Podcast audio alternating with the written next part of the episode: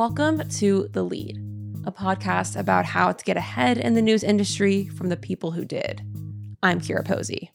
On today's episode of The Lead, I'm talking to Daniella Zalcman. Daniella is an award winning documentary photographer with work in National Geographic Magazine, Smithsonian Magazine, The Wall Street Journal, and in the New York Times, just to name a few places. Her work has focused on Western colonization, with projects focusing on the rise of homophobia in East Africa to the forced assimilation education of Indigenous children in North America. Today, Daniella and I talk about her award winning ongoing project, Signs of Your Identity, which tells a story of survivors who were forced to attend assimilation boarding schools for Indigenous children, how photojournalists can reimagine documentary photography to tell compelling stories, and how she became interested in journalism. But before we get to our conversation, here's a word from our sponsor. This episode is produced by the Cox Institute for Journalism Innovation, Management, and Leadership at the University of Georgia's Grady College. To learn more, go to grady.uga.edu slash Cox Institute. Now, here's the lead. And I'm here with Daniella Zalcman. Daniella, thank you so much for joining me today. How are you? I'm great. Thank you so much for having me. Thank you for being on. And I'm so excited to talk to you about your background and your work and some of your inspirations. But I want to start with uh, a little bit earlier in your career. So, you originally graduated from Columbia University with a degree in architecture. So, with that background, like when did you become interested in documentary photography and in photojournalism in general? So, I've actually always wanted to be a journalist. I would say since I was about 12 or so, that was sort of my my career goal. Um, and I knew that I wanted to get to New York as quickly as possible. I considered that sort of the media capital of the United States, and I wanted to be able to start working for newspapers, uh, which as a teenager was sort of the end all be all of being a journalist to me. Uh, and so I got into Columbia, uh, immediately joined the undergraduate student newspaper, and that, in a lot of ways, became my education. I did study architecture. Um, my parents, my mom is a lawyer, my dad is a doctor, my mother is an immigrant, my dad is the child of immigrants. So I think you know they had slightly different career aspirations for me, um, and so I studied architecture, perhaps to placate them for you know another few years. Um, but I always wanted to be a journalist I sort of fell into photography once I started working for the student newspaper. And from there, I began freelancing for local New York City newspapers while I was an undergrad. Um, but journalism was always the goal. What was your first like journalistic assignment that got you out into the real world, like, and like reaffirmed that this is what you wanted to do? Um, you know, it, I was so lucky to go to school in New York City and have access not only to New York City media, but to an incredible, vibrant international city um, you know, I think there are a couple sort of standout moments. I, you know, I do remember I started out as a writer. I really wanted to be a news reporter, and I still do write quite a bit. But I had a friend who was the photo editor at the time, and there was some crisis. It was during midterms. He couldn't find anyone to take a photo assignment, and you know, then Attorney General John Ashcroft was coming to speak at Columbia. And so he just shoved a camera into my hands and said, please do me a favor, go photograph. It's boring. It's a man at a podium, but please go take photos and I was yeah. totally hooked. I just loved it. Um, and I loved the sort of the immediacy of photography and how democratic it can be as a medium. Uh, and then in terms of you know actually starting to work, I you know immediately began freelancing for the New York Daily News, uh, a New York tabloid, and I also started working very regularly for uh, the largest French language Swiss newspaper, very randomly. But as a senior in college, I ended up covering a lot of the 2008 presidential campaign.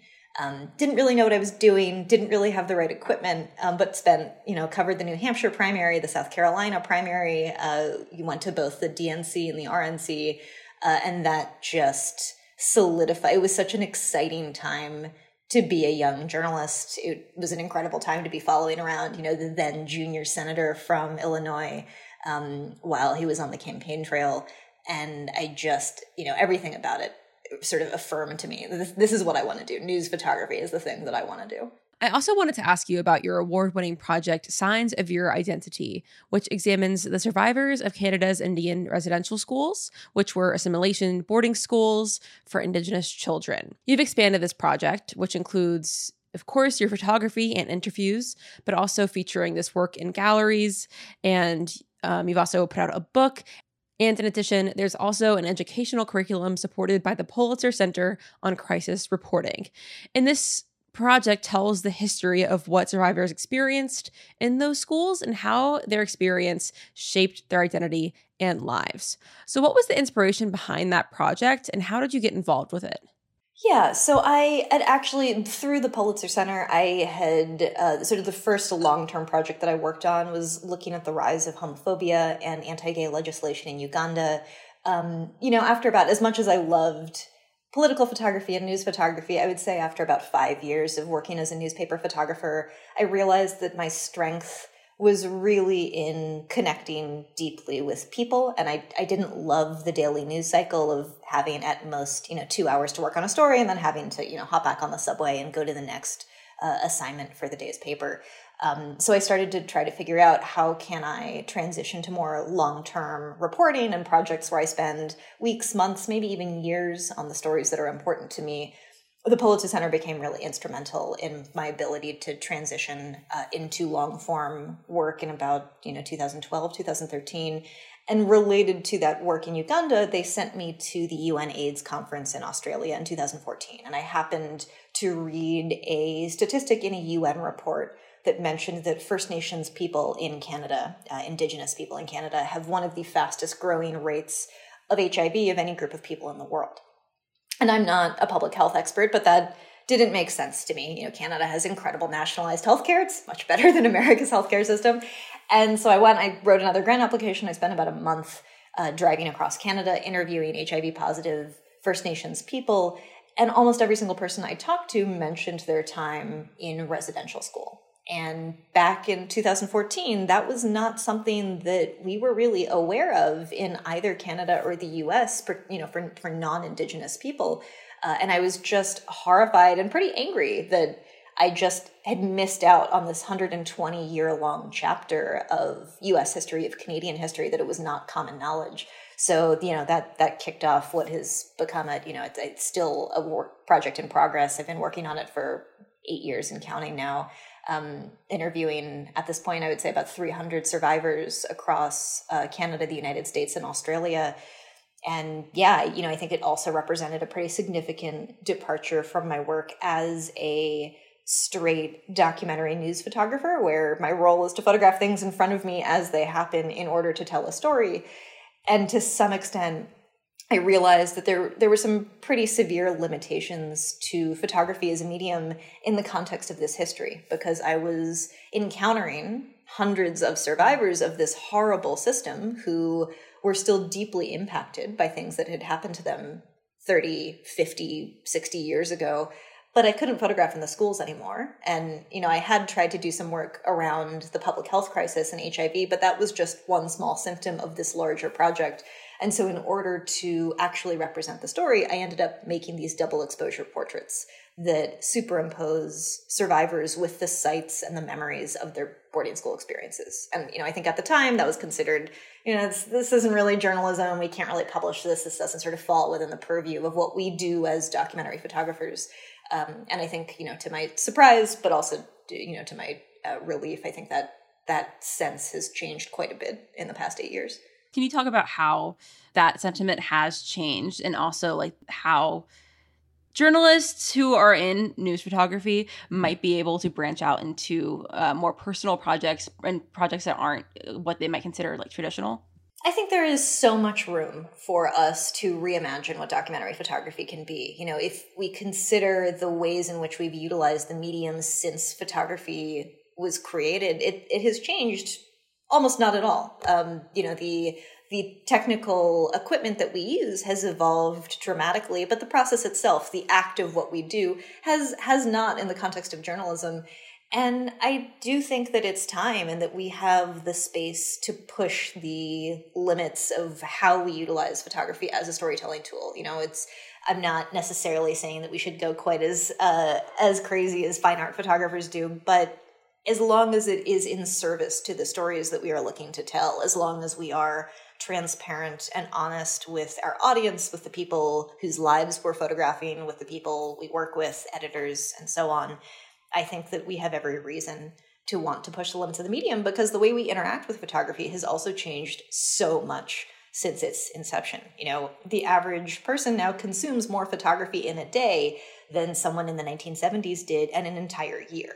And that's a crazy thought that, you know, we we are interacting with imagery constantly and sometimes that's a good thing, sometimes it's a bad thing. Sometimes it means that we become fully desensitized to images of pain and trauma and suffering. And so it really begs the question do we need those images? Are they still serving the same purpose that they did, say, in the 1970s when Nick Ut made that photo of young girl escaping from, you know, napalm blast in her village? That image, I think you can argue, contributed to turning the tide of American sentiment towards the Vietnam War we see images like that on a day-to-day basis. We're seeing those images on a daily basis from Ukraine, for instance, and I'm I'm not convinced that they hold quite as much power. And so the question becomes, I'm not saying that we can't make those images and that we shouldn't consume those images, but I think we have to be much more judicious and much more careful about how we use them and how we consume them.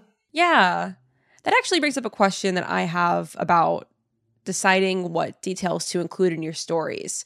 So, in your interviews with people about their lives and backgrounds, you also encounter people's trauma and stories of survival. I struggle in my work to decide what details contribute to the story versus what a personal detail is that I might should not tell, that the source might find, you know, too personal for telling.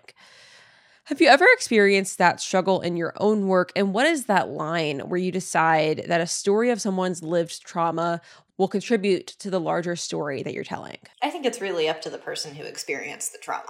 And, you know, I think mm. that we find, you know, we as humans, I think we all heal in very different ways. And for a lot of us, healing involves telling stories and sharing and feeling like you are sort of commiserating with other people who can understand and empathize with your experiences.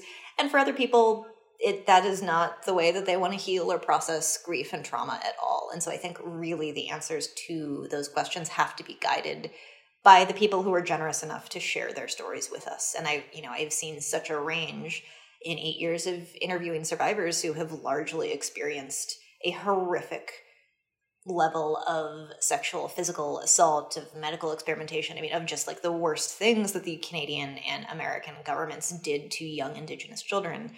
And there's an you know an equivalent range of the degree of comfort people have with you know yes i want people to know this and i want them to know my story to you know what i'm still ashamed and embarrassed and there's stigma around this thing and so i you know i'm happy to talk to you i'm happy to be photographed but i don't want to talk about any of those memories.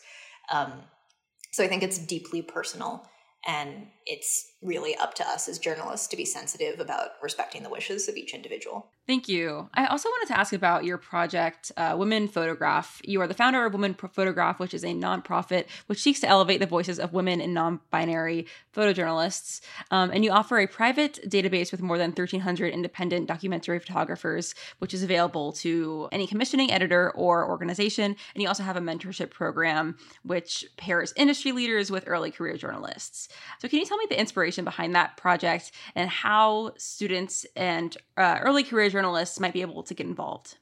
Yes. So, uh, as with most of the things I do, my motivation was rage. Um, so, you know, I think I was at a photo festival in France uh, in 2016, and I was, you know, I, I think I'm lucky in that at this point in my career, most of my work is grant funded. I rely much less on publications and editors, uh, which means that I can open my mouth maybe a little bit more than other photographers necessarily feel they comfortably can because they need editors to like them and hire them, which is completely understandable.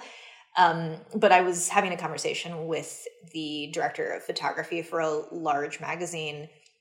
And, you know, maybe it had a glass of wine or two and was maybe interrogating her about why more, you know, that publication didn't hire more women. And the response I got was, well, there just aren't that many women photographers. If I knew where to find them, I would hire them, but there just aren't that many of them.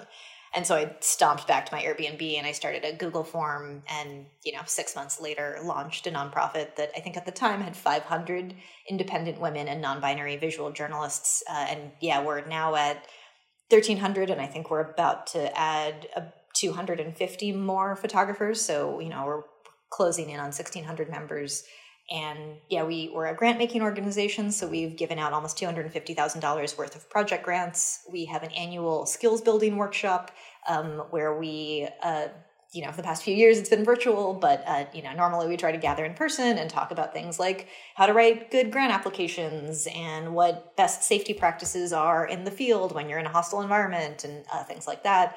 Um, we have the mentorship program, which is open to all early career uh, photojournalists with sort of five years of professional experience or less, regardless of age. Um, and we also collect a lot of data on hiring and publishing statistics within the industry. So, you know, uh, while the database is restricted to women and non binary photographers who have been working for at least five years professionally, all of our other opportunities are open to any women and non binary photographers. So, our grants, we've definitely had multiple student winners in the past. Um, our mentorship program is explicitly meant for early career photographers, um, and our workshops are, are, open to anyone, any women, non-binary photographers who want to join. So yeah, I mean, I you know I definitely encourage current students, uh, early career journalists, to take a look and explore some of those opportunities. Awesome. Thank you. Do you have any other advice for student journalists or early career journalists who are looking to make their way into the field and get a start on uh, their career? Yeah, I think, you know, I'm currently teaching at the University of Montana for the semester, and something that I have said over and over to my students who are mostly about to graduate and I think are dealing with a fair amount of stress over, you know, the financials of being a freelance journalist is do whatever you have to do to survive. Whatever you need to do to pay your rent, to cover your overhead cost. I don't care if you're a bartender, if you photograph weddings, if you need to do graduate headshots, if you are a caddy on a golf course, like literally do whatever you need to do to survive. There is no shame in any of those side hustles, but always make sure that you are taking time to orient yourself towards the work that you care deeply about. You know, don't don't get lost in you know the the things that will help you financially survive. I know that stuff is really important and you have to do it and you should feel no stigma around any of those things that you have to do, but always try to carve some time out and remind yourself this is what I care about, this is what I'm working towards, and I'm going to make sure that I save time for myself to work on these projects. Um, I think that's that's the thing that's hardest to figure out and juggle when you're starting out and when it's stressful because I think, you know, being a freelance journalist is a really stressful thing and it's not for everyone. I think you need a, a particular mindset and personality to make it work without just absolutely losing your mind. Um, but if you're committed to that and it's something that you really, really absolutely want to do, um, just make sure that you're always pointing yourself towards that work that you eventually know you want to be making. Thank you so much for that. Yeah, and I just wanted to say again, Daniella, thank you so much for joining. Um, I know that I and of course my listeners too will certainly benefit from uh, hearing about your work and of course your advice because I think it's I think it's really important. So thank you so much. Thank you for having me. Thanks again to Daniella for joining us on this episode. I'm your host, Kyra Posey. Our producer is Dr. Keith Herndon, the executive director of the Cox Institute. To keep up with the lead and hear more from media leaders, subscribe on Apple Podcasts, Google Podcasts, or Spotify, and be sure to follow us on Twitter. We're at the Lead Podcast. And a quick note before we go this is our last episode of the season and my last episode as a host, unfortunately. And I'm so sad to say it. I cannot believe that it's already over. But I want to say that I've had a blast being the host for the lead these last two seasons. And a big thank you to you, our listeners, for tuning in hearing from media leaders and hearing me ask big questions about journalism and storytelling. Like I said, it's been a blast, but I know that you are in good hands with our upcoming hosts for next fall, who will be announced soon. Again, thank you so much for listening these last two seasons. It's been a blast. We'll be back in your feed soon.